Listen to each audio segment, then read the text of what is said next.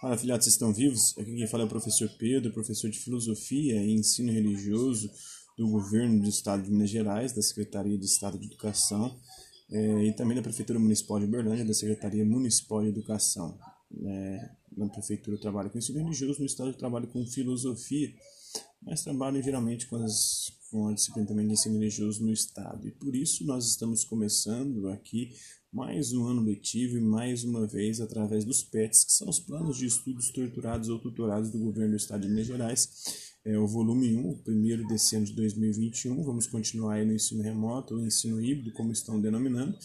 E esse volume 1, a primeira semana, vai falar sobre convivência e coexistência no nono ano o ensino fundamental 2. Esse é o tema convivência e coexistência. Então, olá, estudante, que bom ter você de volta esse ano. Infelizmente, continuamos essa modalidade à distância, né, híbrido, vamos mesclar com presencial ao longo desse ano, se tudo der certo.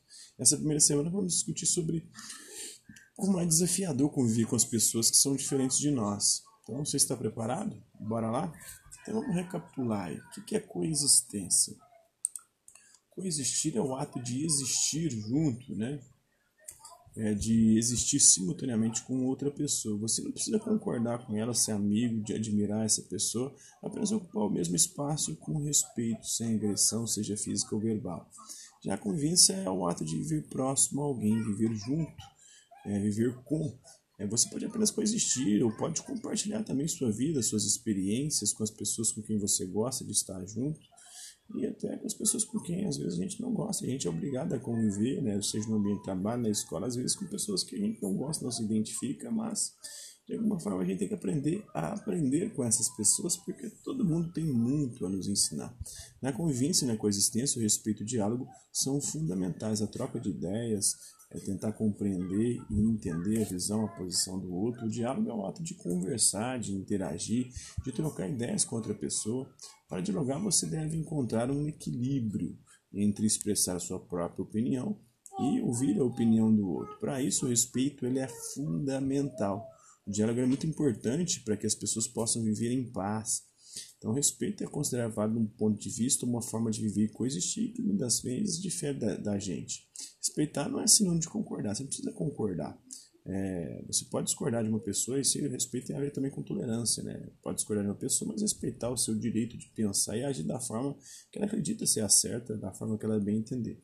É importante a gente aprender a respeitar os outros e também respeitar a nós mesmos. Aceitar nossa própria identidade é uma forma de respeitar também a si mesmo e aprender a respeitar os outros.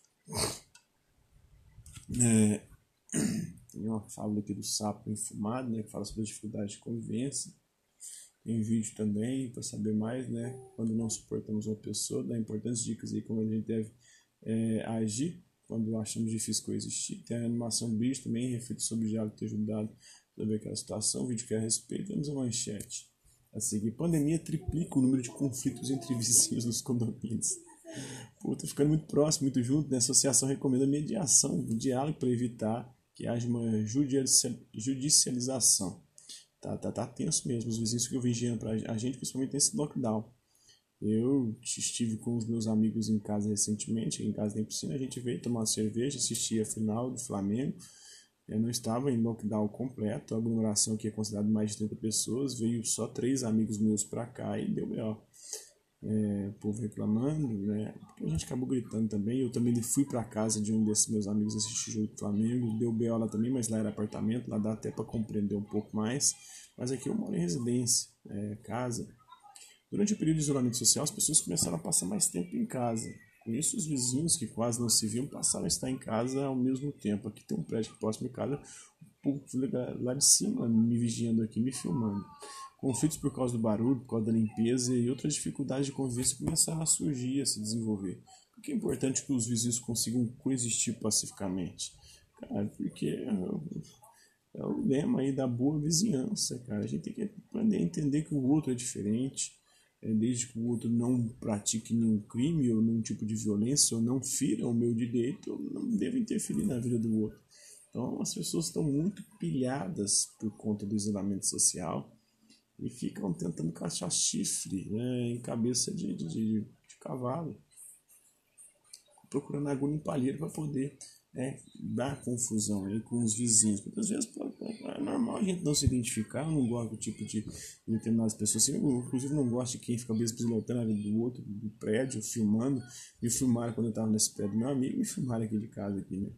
Então, a gente tem que aprender a coexistir pacificamente, existir junto, né? independentemente de discordar, eu discordo dele, ele discorda de mim, mas vamos tentar viver de forma pacífica, sem interferir no direito do outro é, conviver, a gente vai ter que viver junto. Ou se ele quiser mudar daqui, é problema dele, né? Então, na sua opinião, o que as pessoas. É, Eu gostaria. É, o que as pessoas podem fazer aí para coexistir de maneira pacífica com seus vizinhos? Aprender a respeitar, a dialogar. Se tem diferenças, né? Vamos trocar uma ideia. Buscar conviver, coexistir de forma pacífica, sem treta Outra manchete aqui, outra manchete, né? Nos Estados Unidos da América, um homem agride passageiro que se recusou, recusou a usar máscara dentro do avião.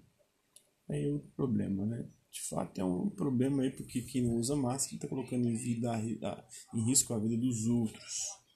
Mas é, há meios legais de você conseguir fazer com que esse cara ou seja tirado do avião né, ou impedido de viajar, alguma coisa aí. Há, há meios legais para isso, não precisa recorrer à violência.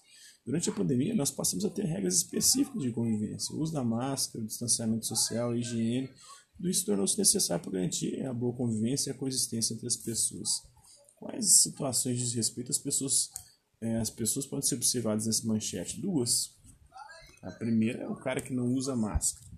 Né? Se ele tiver com vírus, ele pode transmitir para outras pessoas. Se ele não tiver, ele pode pegar o vírus e depois transmitir também para outras pessoas. A máscara ajuda a proteger tanto de você infectar os outros quanto os outros te infectar. E o cara que, por conta disso, né, apelou e usou da violência, agrediu né, o passageiro que estava sem máscara. São duas situações aí, duas situações de desrespeito. Existem formas outras não violentas para a gente tentar convencer ou, pelo menos, impedir com que esse sujeito sem máscara coloque a sua vida dos outros em risco. Fazer uma prevenção adequada à contaminação pela Covid é uma forma de respeitar as pessoas? Sim.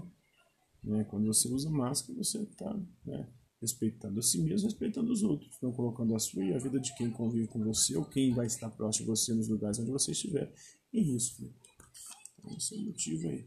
É isso aí, espero que vocês tenham gostado do vídeo. Quem curtiu, dá um like, quem não curtiu, dá um dislike. Se interessar pelo conteúdo do canal, se inscrever, ativar o sininho e dar os próximos vídeos, as próximas notificações. É isso aí. Hasta la vista, babies. Até a próxima.